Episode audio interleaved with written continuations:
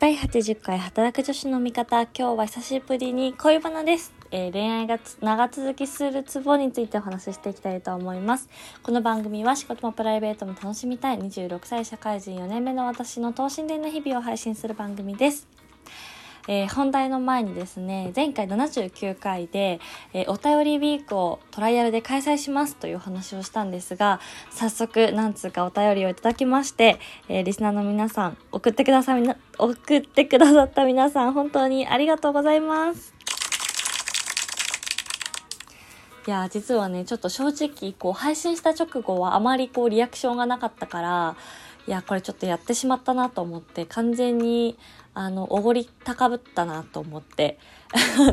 そんなね、お便り3通くださいみたいなことを言いながらね、そんなにオフィシャルアカウントなわけでもなくっていう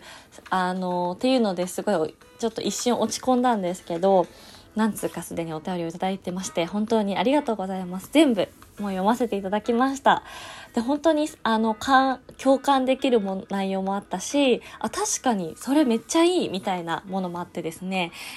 金曜日の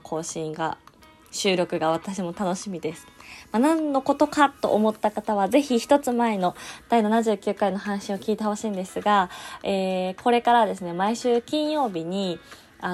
私がお題を出して、それに対してお便りを募集するというコーナーの企画ものをね、やりたいなと思っておりまして、今週のお題はズバリ、つい買ってしまうもの、つい集めてしまうものということで、日常でね、ついつい買ってしまうものとか、旅行先でいつも買ってる、集めてるものなどのトークテーマを募集しておりますので、ぜひぜひお便りフォームか、このラジオトークアプリのお便りの機能から皆さんコメントいただけたら嬉しいです。まだまだ募集しております。ということで、今日の本題は恋愛が長続きするツボということでですね、この3連休久しぶりに彼とお出かけデートをしまして、ご存知の通りというか、いつも聞いてくださってる皆さんは私が遠距離恋愛をしてることを、ね、知ってると思うんですけど、彼も実家は東京なので久しぶりにね、東京デートをしたんですよ。実際には横浜に行ったんだけど、私が住んでるところからだいたい1時間ぐらいで行けちゃう距離なんだけど、ずっとね、泊まってみたかった横浜ロイヤルパークホテルっていう、多分横浜の中でも割と高価格帯の方のホテルだと思うんですけど、そこに初めて泊まってきました。で、しかもラッキーなことに最上階のスイートルームが空いてますって言われて、で、なんとね、そこ1泊17万円もするらしいんだけど、さすがにもともと普通の通常階で予約してたから、その料金のままは無理だったんだけど、プラス1人6000円ぐらい払ったらそこにランクアップしますって言われて、どうするみたいな、もう彼と相談して、なかなかね、スイートなんて泊まることもないと思うので、結局泊まったんだけど、すごい豪華でした。なんか高級そうなさ、金のソファーみたいなのとか、トイレもね、ワンルームの中に2つあったりして、ちょっとね、ラグジュアリーな時を過ごしてきたんですけど、意外とね、私横浜に彼と行くの2回目で、赤レンガとかチキンラーメン博物館とかね、行ったことなかったので、今回いろいろそのソーシャルディスタンス対策を取りながらも、チキンラーメン博物館も体験できたので、超ド定番って感じだけど今更ながら行ってきました。それでね、ちょっと最近ちょっと恋バナしてなかったのでしようと思ったんだけど、私たちも付き合って今4年目に突入してるんですが、なんでこんなに長続きするのかみたいなのを、今回のデートでもね、気づいた点があったので、今日はそれを話していきたいと思います。共感いただけたらぜひハートやいいねいただけたら嬉しいです。ハートいいね一緒だな、スタンプいただけたら嬉しいです。まずさっきの話なんだけど、多分大元としてはやっぱお金を出すツボって大事だなと思って、今回で言えば、もともと結構割と高めな部屋の予約をしてたんだけど、さらにスイート出しますかどうしますかってなった時に、2人とも、迷わずせっかくだから泊まろうっていう判断をしたんだけど、そうやって例えば旅行とか旅行先のご飯とか体験とかっていうのに私たちはお金を出したいし、そこだったらお惜しみなくって言ったらすごいなんか金持ちみたいに見えるけど、そこまでじゃないけど、そういうことにはちゃんとこう価値を感じて、払ってもいいなって思えるっていう、そこのツボが大事だなって思いましたね。なんかたまにこうもうご飯あんま興味なくて、別に食べれれば何でもいいみたいな方もいると思うし、なんか旅行自体あんまり行かないとか、そのなんかなんだろう、分かりやすいのでいくとさ、お寺とか神社の拝観料とかさ、博物館入るかとか美術館入るかとかっていうのも多分関係してくると思うんだけど、そういうこう旅先での体験とか、それこそまあホテルとかも分かりやすいよね。そんな一泊さ何万って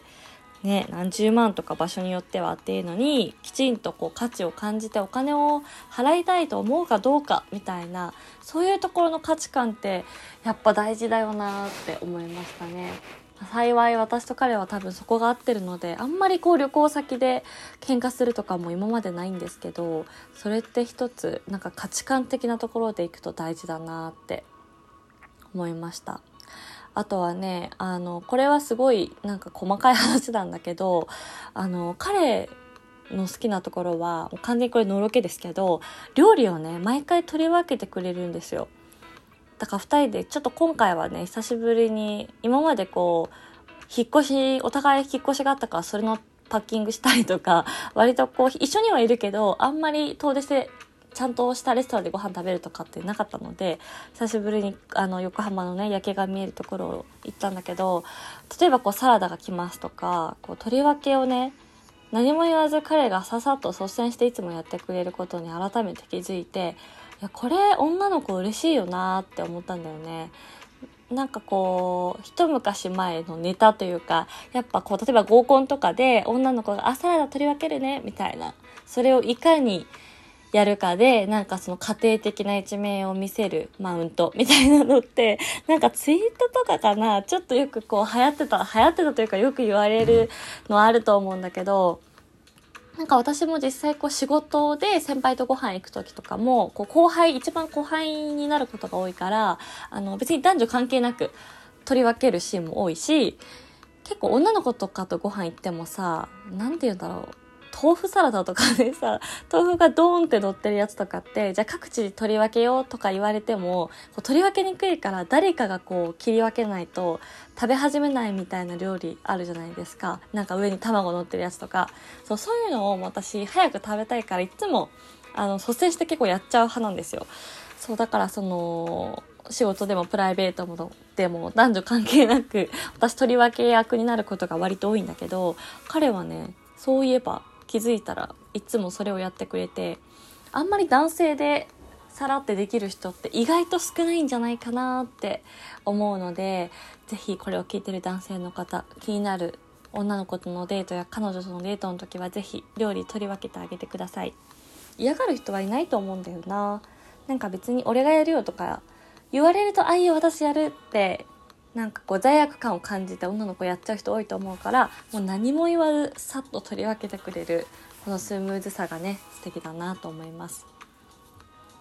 あとはね、これはちょっと遠距離向けになるかもしれないけど、普段ねこう最近すごく彼も仕事が忙しくて、前はね結構付き合って初めて最初の頃とかは毎日20分とか30分とか電話してる時もあったんだけど、まあ暇じゃないけどね、まあ新人だったからっていうのもあったかもしれないんだけど、最近はもう本当にね多忙なので、なかなか長い時間電話をするのも難しかったりするんだけど、私が結構いいなって思うのは、例えば朝の出勤の5分間駅に歩くまでの時間とか、仕事が一段落した時の3分とか、そういうこうスポットの連絡、電話ってすごい大事だなって思うんですよね。これもしかしたら前話したかな、ちょっと被ってたらごめんなさい。でもそうやって例えば1次会から2次会に行くまでの間に1分だけ電話してくれるとかでも全然多分女子は嬉しいですよね。どうだろう、なんかこれも勝手なイメージだけど、結構そういうまめな連絡ができる男性で、男性って言っちゃうとちょっとあれだけど、特に遠距離恋愛をしてるカップルはそれの積み重ねってすごい大事だなと思います。なんか私ももう付き合って4年目か、そうこの間3年記念日で今4年目なんだけど、よくマンネリ化するっていうじゃないですか。でもあんまり私今のところそれ感じてなくて、多分それはこの彼のね、まめな努力の賜物だと思ってるんですけど、なんかあんまりぶっちゃけさ、その3年も付き合っててさ、仕事しか、平日訪問にしてなかったらさ、そんなにネタもないじゃないですか。毎日20分も30分も喋る。そう、でもなんかLINE もさってだんだんおはようとお休みだけになってくるとかってあるあるじゃないですか。そうなんだけど、そういうね隙間時間でちょっと一本電話をしてくれるとか、そういうところによってこう女の子を飽きさせないというかね、あちゃんとまだ考えてくれてるんだな私のことっていうのが伝わるんじゃないかなと思います。どうでしょう女性の皆さん、遠距離恋愛してる人とかどうだろうな、共感してもらえないかな。私結構それ本当大事だなって思うんだよね。長くなればなるほどそういうところってだんだん雑になってくるというか、甘えちゃうよね。甘えが出てくると思うから、やっぱりそれをねいかにお互いが思いやりを持って続けられるかっていうのが大事なんじゃないかなと思いました。ということで今日は久しぶりの恋バナトークでしたが、いかがでしたでしょうか。恋愛が長続きするツボ、また発見したらお話ししたいと思います。ということでお相手は働く女子の味方アビーでした。バイバイ。